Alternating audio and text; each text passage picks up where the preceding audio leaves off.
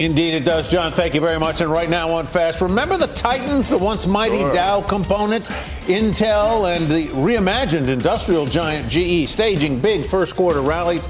Can you trust the rebounds? And what does this all say about the health of the market overall? Plus, the battle of the bulge, a new smaller pharma company Whoa. jumping into the weight loss space, and investors are bidding it up.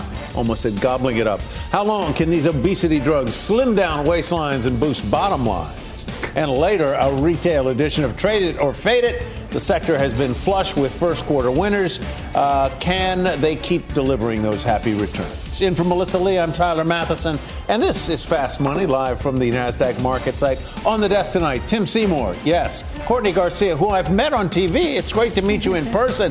Uh, Dan Nathan and Guy Adami, always good to see you in person, Guy. Love you, Ty. And Dan, you as well. All right, we start with the countdown to the first quarter close. Just uh, two trading days left in the quarter. Boy, it's gone by fast. Major indexes all closed the day with gains. NASDAQ leading the day, uh, leading the way up uh, nearly 2%. It is also the winner so far this year on pace to break a four-quarter losing streak. The uh, S&P meantime hoping for a second straight quarter of gains while the Dow is down ever so slightly. And a look at some of the biggest gainers. Nvidia up more than 80% since the start of the year. Meta Tesla, Warner Brothers, all seeing outsized gains. And here's a surprise Intel jumping more than 7% today. Best day since November, now up nearly 20% so far this year, also above its 200 day moving average for the first time in the year. Dan, you see this as a positive sign, what, not only for Intel, but for the market more broadly? Well, I, mean, listen, when you see the, these sorts of rallies broadening out, we've been hearing a lot over the course of the last few months. It was kind of a junk rally, right? And so there was a lot of the names that were the hardest hit in 2021 and 2022 outperforming, and we definitely saw that in January. So here we are. We've been talking a lot about the concentration of some of these mega cap names in tech, in particular, as a flight to quality or stability, while we had this little banking crisis. So when you get news like we had overnight, I know you guys covered it fantastically last night. This Micron report, and then you have a stock like Intel, which is you know somewhat correlated. Those charts, if you overlay them, they look very similar. Um, valuations are similar, much below their peers, much below a market multiple, and you see it above its 200-day moving average for the first time in a year and breaking out of a range that has been really solidly in for the last six to nine months or so. That is showing some broadening out of the rally. And to me, it's not going to make me chase a name like this or chase semiconductors or the NASDAQ, but it's definitely worth noting, especially if you've been bearish,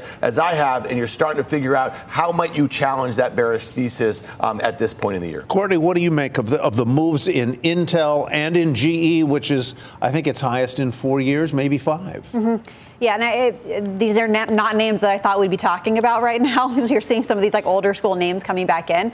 But I do agree. I like that you're seeing this broaden out the rally. These are not names that I would be jumping into right now. I think they still have a lot of issues. So when you look at Intel specifically, they are still going to have a lot of competitor concerns they are still trying to resort, bring a lot of their resources into the U.S., which is going to affect a lot of their um, their capital when you look at them going forward. Um, and I don't think that's gone away necessarily. So I'm not jumping into these, but I do think it's a good sign for the general economy. Guy, talk to us about yes, the first. Talk to us about the first quarter. yes, sir. talk to us about the first quarter and what, it, if anything, it suggests for quarter number two, quarter number three, quarter number four. It was a rally that fe- felt to me concentrated in January and, and then sort of lost a lot of its bite. It's coming back though. I mean, Tim talks but about it's come the, back lately. The, in the last outperformance of the Nasdaq is something to keep in really top of mind because as long as the Nasdaq gets going, it's going to be very hard for the broader market in the form of the S&P to do a back and fill to the downside. That's true. What do I make of it? I think people are just really looking at things and hoping that somehow magically the Fed can thread this needle, and in the back half of the year they'll be cutting rates, which historically has been a bullish thing. I think if they were to cut rates in the back half of this year, it would be for very bad reasons. And right before our very eyes, although the S&P held the 200-day moving average yet again. We're 75 handles higher. Nasdaq never broached the 200-day moving average on the downside. So market looks good technically. I just think the fundamentals are not in place for this kind of move. We're showing a chart there, uh, Tim, of, of a lot of the Dow laggards, and the, and the Dow has been the laggard. Why?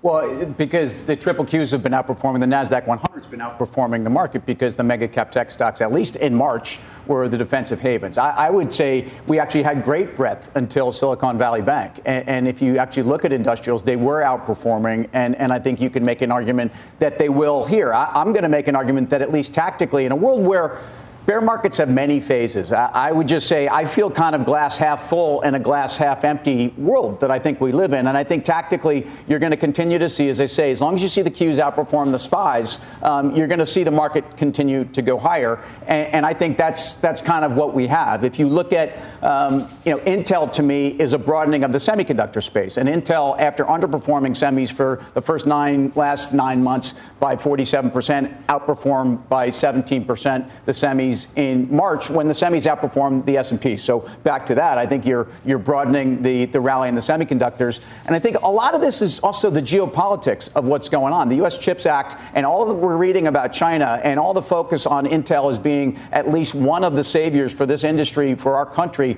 Uh, that's that's playing into Intel's hands. It's playing into its hands in terms of allocation. It's playing in terms of uh, they pulled back on the div. They reaffirmed 11 billion in, in revs, and I think actually the stock's got a lot of bad news priced into it. Dan, what did you learn from the first quarter?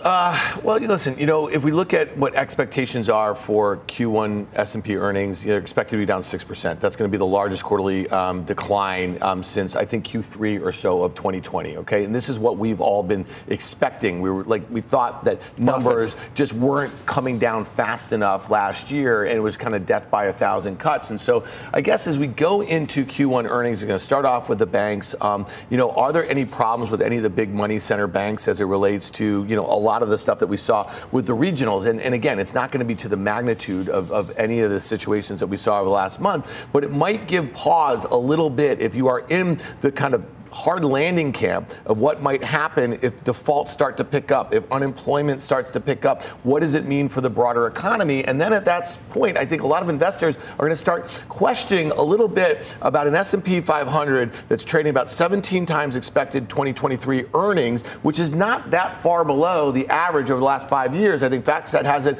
at about 18 and a half times or so. So to me, you know, valuations didn't matter, you know, when rates were at zero. Um, they certainly mattered when we went from Fed funds from zero, you know, above to four, you know, to four and four and a half percent. That was a large part of what we saw the decline in the Nasdaq last year. So again, valuations are likely to matter again, especially if we find rates kind of settle at a higher level than some people might expect. Courtney, what's your takeaway from the first quarter? Yeah, and I would agree with that. I think the big thing is what is the Fed going to do this year? And ultimately, people in January were assuming that the Fed was going to ease because inflation was coming down. But then we got that January inflation report that people were worried about. And then we had the bank failures that happened, which again, both of those things actually have been um, kind of put to put to the side. Both of those markets have actually recovered because they are starting to see inflation is coming down despite January, and the banks do seem to be an isolated event, which is good. Um, but longer term, I do agree. Don't know if cuts are necessarily going to be as expected. That even if the Fed does halt their hikes, that's different than them getting cut later in the year. What's expected in, in the cuts? Soon, like the next meeting? No. No, but second half of the year, second half the, of the bond year. price, bond markets are pricing in, yeah. right?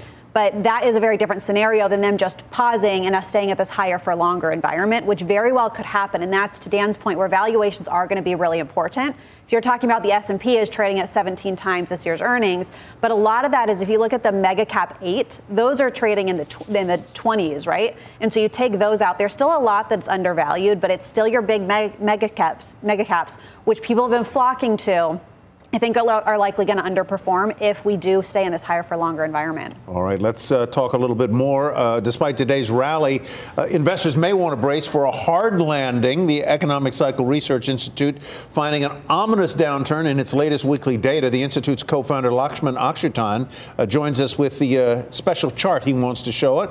Lakshman, great to see you. Uh, it's been a long time. I'm delighted you. to be with you again. you have a chart, a leading index. You're an economic forecaster. What does yes. this chart, we'll, we'll put the chart up, walk us through it. What does it tell you? Well, as you said in the lead in, it's a hard landing outlook. Um, we actually made a forecast uh, based on these leading indicators and other leading indicators of a recession last spring before the, he- the Fed started hiking in earnest. On the left hand side of the chart, you see the index coming down. It's a forward looking index. It anticipates coincident data, the economic cycle outside your window. And that decline you see across the chart is a recessionary decline. It's pronounced, it's pervasive, it's persistent. Um, and what's quite interesting and what, why I think the frequent, this high frequency leading indicator data is so important today is because of the right hand side of the chart. You see the firming at the beginning of the year, right? January, strong. Uh, you know, jobs, we've got sales, we've got the, this economy's, I mean, you heard no landing talk, right? Um, and what I find quite interesting is that it's given up the ghost. It was a flash in the pan. The weekly leading index, this level, is coming back down. In order for there to be an end to our hard landing outlook, which would be kind of looking at the bottom of the business cycle in a recession, uh, that indicator really has to make a pronounced, pervasive, and persistent upturn. We're not there yet. And so that means uh, it's tough for overall stocks. I'm not talking specific stocks, overall stocks to bottom. Uh, since the Great Depression, I'm going back 100 years now, and all, all these recessions we've had, uh, they've lasted somewhere between two quarters and six quarters. Um, stocks typically bottom less than six months before the end of recession. So if there's no end of recession or no bottom in sight, I think it's still tough going for stocks for the time being. Without divulging the the ingredients of, of Coca-Cola that went into that chart, what are the kinds yeah. of things that are the constituents that that yeah. you put together to to get this forecast and that chart? What what are the kinds of sure. data?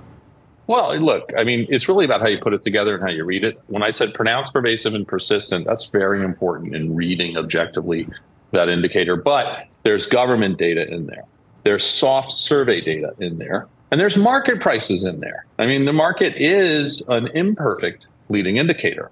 Uh, you know, it, it, gets ahead of itself uh, on times, but it rarely misses. And so uh, it will participate. It'll, it wants to sniff out the bottom. Uh, and, and when we take it, we diversify our risk among the leading indicators. We look at other non equity related indicators and see if they're moving up too. That's not happening yet. And so, therefore, I, I just say we're not there yet. So, final quick thought. Boil it down for me. Where and when does a recession begin? How long does it last? Or can you get to that level of granularity based on that chart? Well, uh, well, I, look, I think it's imminent. It's not in a year. It's sooner than that. I think we're we're seeing lots of symptoms uh, when you have crises, when you start to have defaults going up, when you start to have. Look, it, it's difficult to, to to say this. It doesn't fit with the story, but for six months you've had negative real retail sales growth. Um, you you you have um, the beginnings. I think we're on the front edge of credit crunch, credit contraction. You have the goods sector of the economy, manufacturing and construction cycling down hard. Services don't have to go negative uh, for there to be a recession. They don't always do that. And so all of those components are there. And we were you were just staying in the lead in higher mm-hmm. for longer. That's all happening too. So um, I would say, look, I'm I'm eager to forecast a recovery. It's just not yet. And I would remind everybody that it's very hard to recognize a recession when it's starting. The Fed didn't pivot in the fall of 08 until, uh, what was it, three quarters after the recession began in December of 7 mm-hmm. uh, so, it, it, and then the stock still went down until March of 09, uh, right. tricking Warren, Warren Buffett. So, I mean, there's a lot of stuff in there. All right, let's uh, let's let's lay this on the table here for whoever wants to jump in and trade this guy. well, I mean, he makes f- fascinating points, and what I've said for a while, Tyler, is the lag effect of the tightening cycle has not caught up to the market yet. There was still a lot of money sloshing around. It's making its way through. On top of which, bank failures are not bullish. I think we all can agree on that. And there will be a tightening on the back of that just by virtue of the fact that these banks need to do it. So you're getting the lag effect kicking in. Banks are going to tighten regardless of where rates go. That's not a bullish. Uh, that's not a bullish backdrop, in my opinion. Well, I, I think what Lakshman is also saying is bear markets have many cycles, and, and this is an elongated cycle because we have so many conditions that are different than usual. So everyone wants to say, what's the duration of the bear market? I mean, we, we've, we're not even through central bank tightening, I would argue. We're certainly not through. Dan started to get into this. I mean, we say this a lot. We haven't even begun to see EPS revisions. We're certainly not near a credit uh, crisis, and that leads to a liquidity crisis. So unfortunately, um, I, again, I said bear markets have many cycles. I see a glass half full here because I think we're in a place here where Fed has peaked, dollars peaked, rates have peaked, uh, inflation has peaked, and so yeah, Fed peak means we might get 25 bips more. But I think you can see some of the industrials continue to outperform. I think you can see we talked about this last night with semiconductors. They should be rallying six to nine months before really that cycle has turned. Um, where we are in the economy, on some level, I think we can't predict that. We shouldn't predict that. I think for traders that are watching this show, um, there are there are opportunities right now in some of these sectors. And again, I'll say this this just relates to Silicon Valley Bank. GM is not a regional bank. Delta is not a regional bank. You look at these charts, these charts are going to catch up to what they did over the last two weeks. All right, we're going to take a pause here, uh, folks, and come back. Coming up, and uh, earnings alert on RH. The shares uh, are on the move after reporting results moving not in the upward direction. Uh, the conference call is underway. We will bring you the details straight ahead. Plus, here's another shocker shares of GE, we mentioned just a moment ago, hovering near five year highs. Will the gain, gains keep coming? We're going to trade that one when fast money returns. We'll be right back.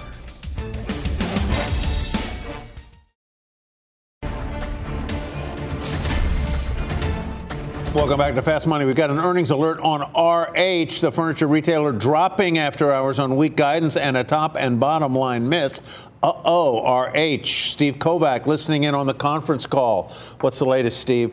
Yeah, so not only did RH Tyler miss on the bottom and uh, top lines, it also gave weak full year guidance with the CEO Gary Friedman warning of an uncertain housing market in the coming months. But new factors are also to blame, like the recent baking crisis. And he also says as the Fed continues to raise rates, luxury home sales in particular are down, 45% down, in fact, in 2021, according to Friedman. Now, analysts wanted to see nearly $3.5 billion in revenue for the full year guidance, but RH RH only getting up to $3.1 billion.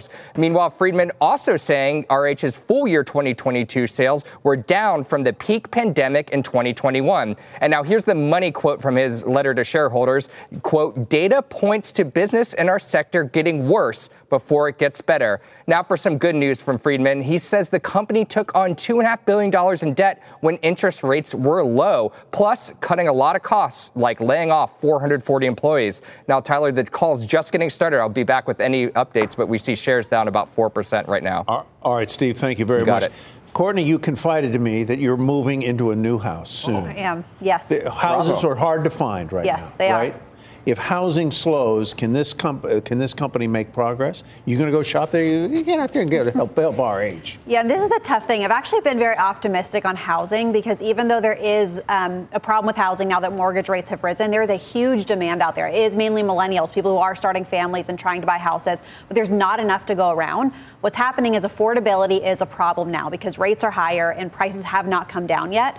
So what's happening is people are either having to move down their budgets or use more of their budget to buy a house, those who are still able to. And so I think it's less people who are going to um, house. So they have less less cash less left over after the housing exactly. transaction to go to, to RH. Yeah, I, I, would maybe extrapolate a little bit to Home Depot if we look at the guidance that they gave just a few weeks ago, and you think about just how that stock has acted. You look at consensus estimates. I'm looking at like down five percent in earnings this year and about flat sales, and it's trading at a market multiple. I, I see like this thing could could rally or actually decline back towards those lows that we saw in the fall. That's another 10 percent or so. And again, that's going to be if we start to see declines of some of the peers or some of the, um, the, the names that you would extrapolate to. You know, this is an off-cycle name, and you could see estimates coming down, and you could see the stock coming down with it. So to me, RH is not that interesting to me. Um, I'd kind of extrapolate a little bit more to Home Depot and Lowe's, and we already heard from both of them, and it wasn't great. Well, we didn't build a segment around RH. He's not interested. No, I'm not. They're putting a great restoration hardware in Madison, New Jersey. I'm just letting you folks know. Is I'm that all, right? It's like in there and sit on the couches all day? you know what I mean? You walk in, there's Guy, just kicking back. It's funny you should say that, but it doesn't mean you should buy the stock on the back. You go, of it. you go there and you do find a lot of husbands oh, sitting Yeah. on the couches. I, I, I, who hasn't been there? them. Who hasn't been there? But here's here's the way I look at it. So inventories seem to be in line. Inventories are up 9.2% year over year. Unfortunately, that's against negative 14.5% sales growth year over year. So they have an inventory problem manifesting itself in margins, which was 16.5%. They were 25% the same quarter last year, and they're really guiding significantly lower for the year. So although on a multiple basis you look at it, just that snapshot, it looks cheap. Question is, is it going to get cheaper from, or is it going to get more expensive from Well, here? it's getting it's getting enough? more expensive, Yeah. and and actually, I think it, it played itself certainly a month ago. I mean, look, the stock's down 40 percent going into these numbers, so it, it traded up to 18 and a half times. It's probably you know 17 and a half, 16 times at this point. Um, I, I think the margin issues are very important because this is a company that said they were going to defend the margin, they said they're going to defend the price points. I think it's simpler than that. I think if you go back to where the market is trading on this, at one point at its peak when people were very nervous about where we went, this the short interest on the stock was somewhere around 16, 17 percent. It's come all the way into eight, which is the low of where we were. I think this is uh, a concern. I actually think shorts are going to go after this thing again. Short interest has actually come down, even though the stock has pulled back a lot. I don't think you need to chase it. I have a small position. I hope to get it lower. all right. There's a lot more fast to come, and here's what's coming up next. A GE gem. Shares nearing five year highs. But should you chase the blue chip surge? The traders debate next. Plus, throw it in the bag. A handful of retail stocks checking out the month with some nice sized gains. Should you stick with the winners or put these names back on the shelf? You're watching Fast Money, live from the NASDAQ market site in Times Square. We're back right after this.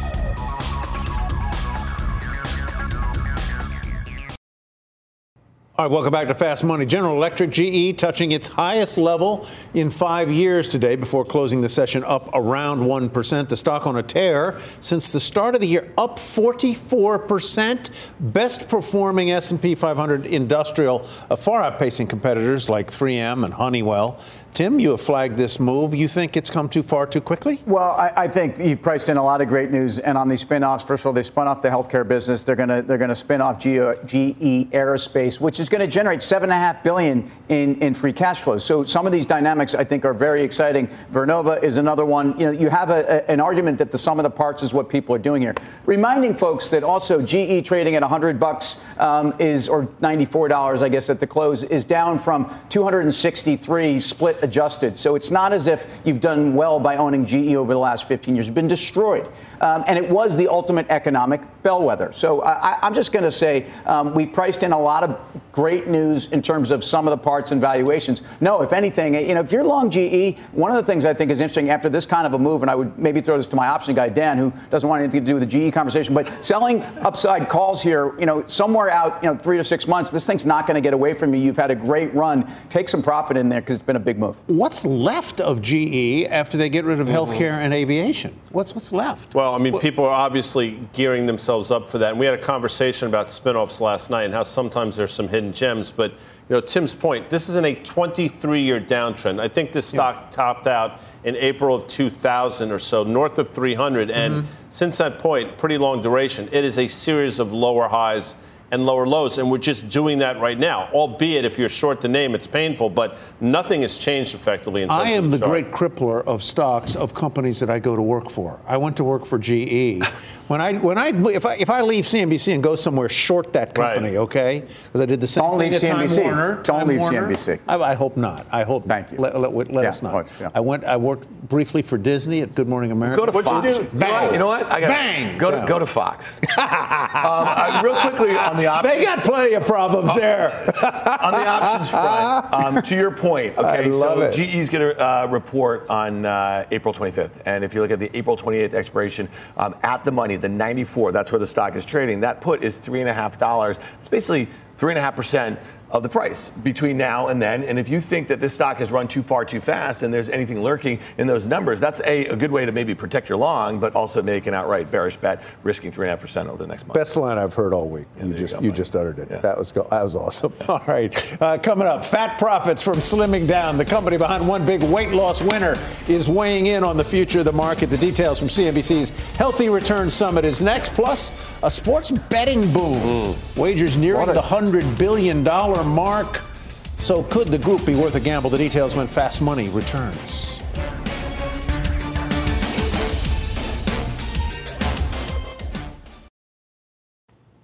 Welcome back to Fast Money, everybody. Another check on the markets today. Stocks rallying across the board. The Dow jumping more than 300 points, but in percentage term, it was a laggard. The S&P climbing nearly one and a half percent, and the tech-heavy Nasdaq leading the gains, up nearly two percent. All three indexes on pace to close out March in the green. Meantime, Novo Nordisk jumping to a new all time high today as demand for a pair of its weight loss drugs continues to skyrocket. Drug maker's top brass speaking with our Meg Terrell at CNBC's Healthy Returns Summit today. I was there with her. Fascinating interview. Meg. Well, thank you, Tyler. Of course, these weight loss drugs from both Novo Nordisk and Eli Lilly have captured a ton of attention. Jared Holz over at Mizuho saying this is the class that investors by far are the most interested in in all of healthcare just because of the tremendous potential here. And it's actually bringing generalist investors into the space more so than really any other therapeutic area. Cowen estimates this is a $30 billion market in just the obesity side of these medicines by 2030. But one thing about these drugs is that you have to keep taking them in order to keep the weight off. And so there are a lot of questions about what do we know about the long term safety of these medicines. We posed that question to Novo Nordisk's leadership uh, in our Healthy Return Summit. Here's what they said. So right now, the data that we are generating is, you know, two years, three years, I think, is the maximum that we have at the moment. And uh, so far, we can say that the, the drugs are well tolerated. There is no safety uh, that we are aware. Uh, we continue to monitor this. So there are a lot of trials continuing uh, to be ongoing to learn more about that. But you know, most of the tolerability issues are things like nausea and GI side effects. Uh, the other major things that people might worry about have really not shown up. That is something that continues to be watched really closely. Ty. It, it was interesting when I was listening to the interview, and uh, the woman who was the head of science there at, at Novo Nordisk talked about if you discontinue the drug, how soon and or or how rapidly you regain the weight. That was interesting. Yeah, it was something I was really curious about, uh, and it's something that we've sort of heard about anecdotally with these medicines as well. I was curious to know just what the studies show on average, what that looks like. And she really pointed out it's different for everybody, but they have found, you know, some people even gain back more than they lost with the with the drugs. And so, of course, that's an incentive that's good for the company for people So to keep taking them. This is by no means uh, a, a, uh exclusive purview of Novo Nordisk. Uh, Viking Therapeutics getting in apparently to that market. Yeah, we just got some data from them yesterday. Drove their stock up quite a bit. It was extremely early stage, just phase one, but it looked pretty positive. Uh, looked potentially competitive. They're going to have to run larger trials, but that was on a drug that's similar to Eli Lilly's. Um, and they also said that they have an uh, oral drug, a pill that they're testing now in phase one. So entering the market, it's going to be a question of does every big company need to be in this space because the opportunity is just that large. All right. Meg Terrell, thank you very much. For more on where the weight loss market stands today, let's bring in the aforementioned Jared Holz. He's a healthcare equity strategist with Mizuho. Jared, so what does the Novo trial results mean for the weight loss market as a whole? Very rosy uh, picture painted by the two execs that Meg Terrell spoke to today. Tyler, yeah, it's been probably the the one market uh, that investors continue to talk about as being one that they really have a lot of confidence in for obvious reasons. It's the patient population's massive, um, the drugs are working really, really well. All of the trial results so far from Novo and Lilly and some others that are in the fray as well um, have also inspired a lot of confidence that this group continues to do well as we move towards the uh, second half of the decade here. Hey, Jared, it's Tim. So you, talk about the addressable market size for, for this and, and the competitive landscape. I mean, is is is Lilly uh, to me kind of the front runner, if not necessarily because of the development of the drug, but and I think from an investment perspective, just because of the broader base of their entire uh, pipeline and the EPS growth that they're getting. I guess because I feel they are less reliant on this outcome that seems to be very hot and heavy right now. I think so, Tim. I mean, Lilly has a you know very prominent growth rate um, in terms of revenue, especially compared to the other U.S. pharma stocks. I think that's one reason why it's it's held its multiple as well as it's had. I mean, it, it's not even in the same ballpark as Pfizer, Amgen, Gilead, et cetera. And part of the reason is it does have a broad based revenue stream aside from just uh, the obesity drugs that we're talking about. And in, in the meantime, these obesity drugs are getting bigger and bigger as a percentage of revenue. So they probably are, are in a position where they can likely win either way. So I, would agree with that perspective, just given the, the total um, totality of their business run. Jared, it's interesting. Obesity is one thing, but well, I mean, there are different levels to this as well. What if the insurance companies magically say this game's over, we're not doing it anymore? Does that sort of punch a hole in this whole thesis?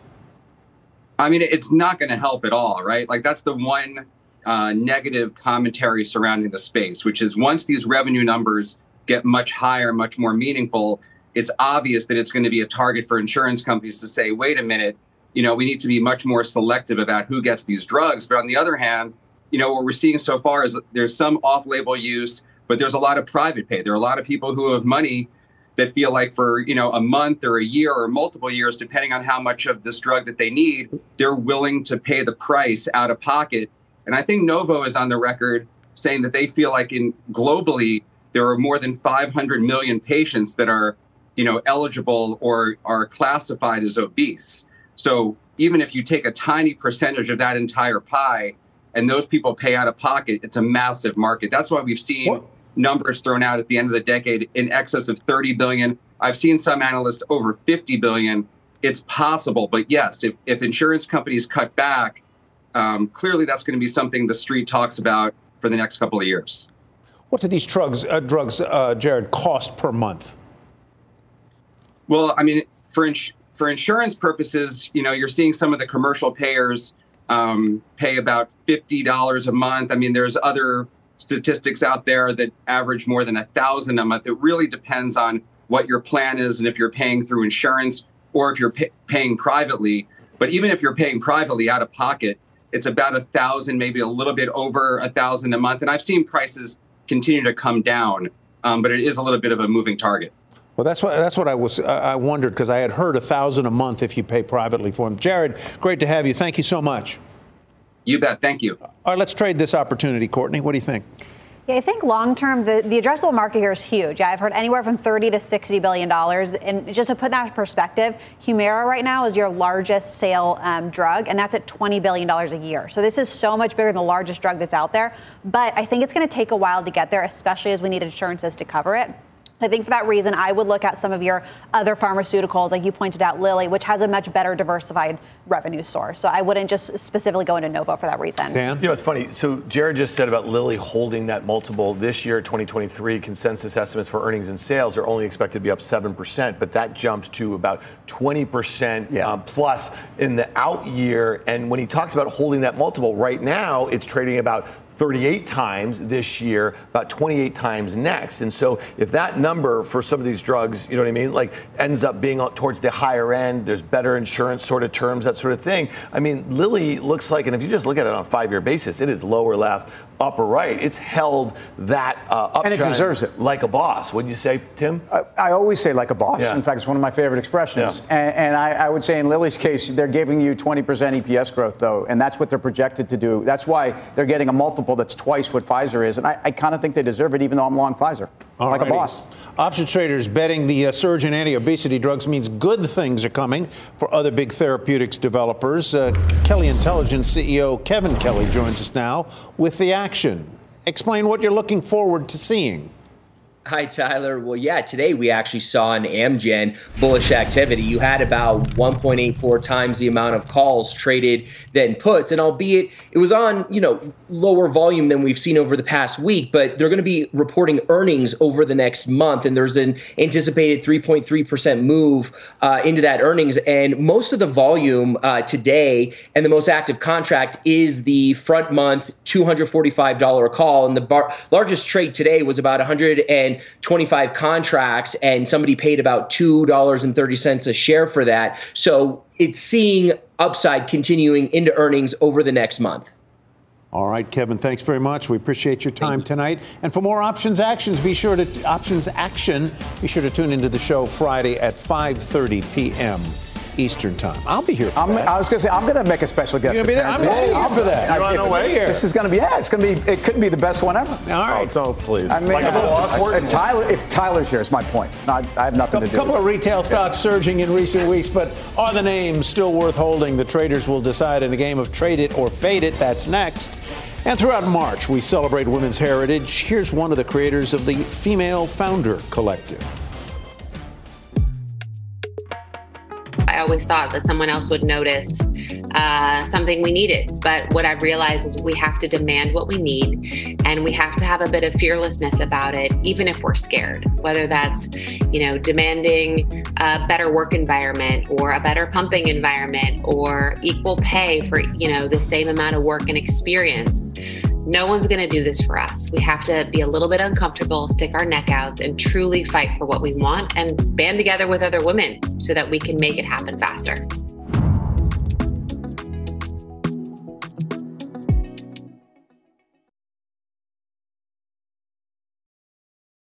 Welcome back to Fast Money, everybody. Spring is in the air, and the consumer stocks are back.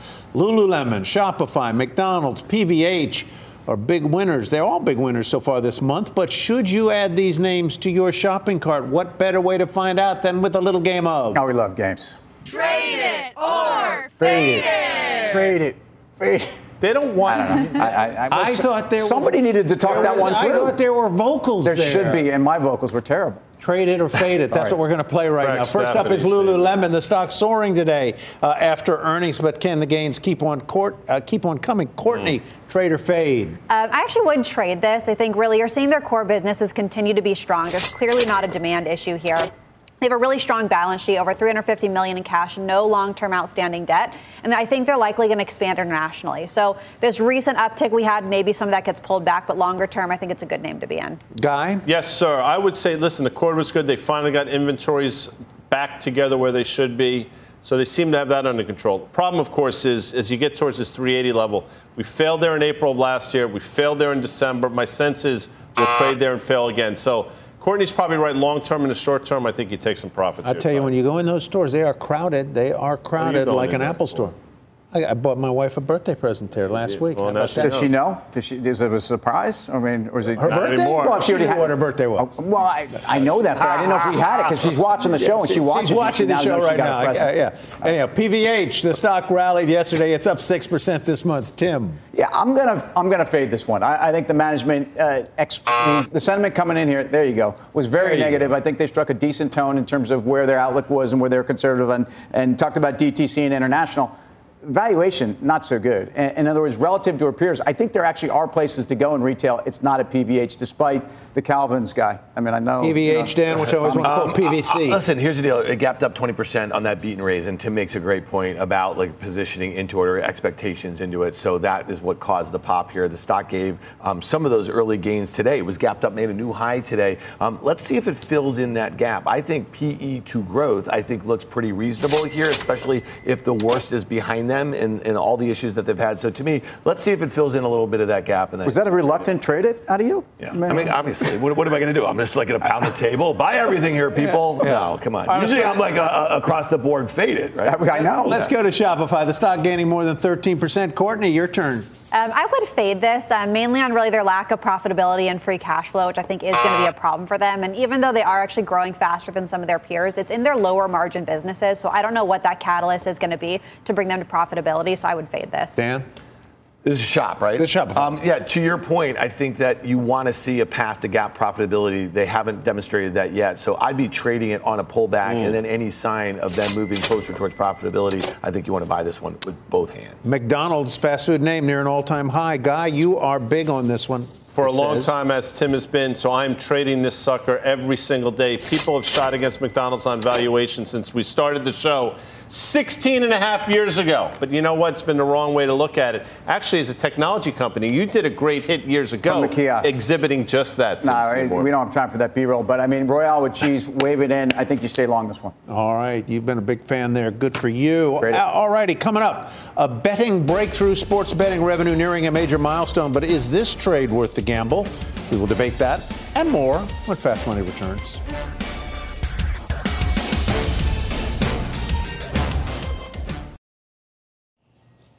All right, welcome back to Fast Money. God, I wish you'd been here for the off, off camera stuff. It, it, it, was really good. Sports betting approaching a major milestone in the U.S. Total wagers expected to pass 100 billion this year, up 45% from just last year, 2022. That is according to a new report from Insider Intelligence. Let's get more now with Contessa Brewer. Hi, Contessa. Hi there, Tyler. Yeah, Americans will legally wager nearly $140 billion this year on sports. That's, as you said, 45% growth from last year, marking the first time we will have surpassed that $100 billion mark. The forecast comes from research provider Insider Intelligence. The report released today concludes double digit growth will result in sports betting handle or the total amount wagered exceeding 200 billion in just two more years. And sports betting revenue is climbing as well, expected to surpass 10 billion dollars for the first time this year. And the research indicates players are betting more. 94% of the time, that betting is online. Massive growth in that arena. All of it though, comes with increasing scrutiny. The American Gaming Association just announced this week an updated code of ethics where marketing is concerned, new prohibitions on marketing around colleges, and name, image, likeness deals with amateur and college athletes, banning outright any use of the term risk-free advertising in uh, risk-free rather in the advertising. And all the AGA members Tyler have pledged to abide by this code. It goes into effect July 1st so it doesn't affect the partnerships that are already in place for what you might see with March Madness but you will expect to see those changing as we move forward in the future all right, Contessa, thanks very much. Let's trade uh, the various names in this area. It is a competitive area. Uh, FanDuel is number one in market share, I believe. They're owned by a Brit, I think a British company. Uh, can't remember the name. Well, if you look at what's happened, there has been some rationalization of, of, amongst the players. And so growth at all costs and competing at all costs and the cash burn that doesn't go so well in the environment we're in. So I actually have a long position in DraftKings. And, and if you look at where uh, they've been talking about their cash burn, it's getting a little better. It's not getting enough better. Um, and I think the size of the addressable market is interesting. This is a tough stock to own in this tape at a time when capital is not free uh, and they're not making money. We just looked at uh, the chart of Flutter. That was that's the parent, I believe, of of, of uh, FanDuel. Flutter. And it's done very well. I like that. Flutter. The stock has done very well. Of course it has. Look at it. You like what? any of these names? There it well, is. There's I'm going to broaden it out. I mean, Las Vegas airport traffic is up 24.9% year over year in February.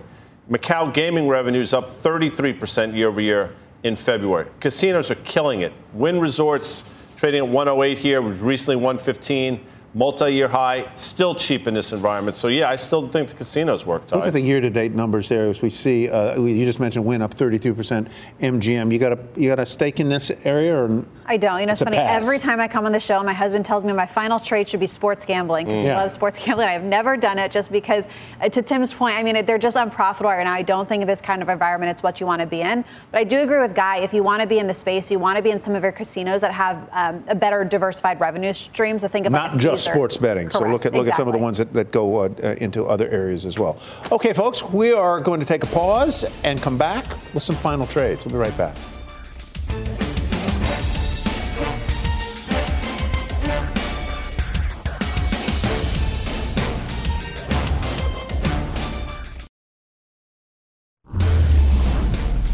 It is time for the final trade. Let's go around the horn with baseball season starting what tomorrow, Tim?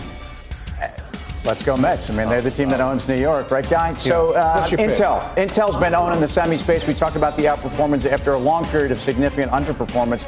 Double bottom at 24.50. I think you ride this thing higher. We began like there. The Mets. We, we like end the there. Go Mets. All right, Court. What do you say? Uh, J.P. Morgan. This is sold off recently, especially with the banking news. But I think you want to take this as an opportunity. I think they're well positioned here, especially before their earnings come out in here uh, just in a couple weeks. All right, J.P. Morgan, a call there.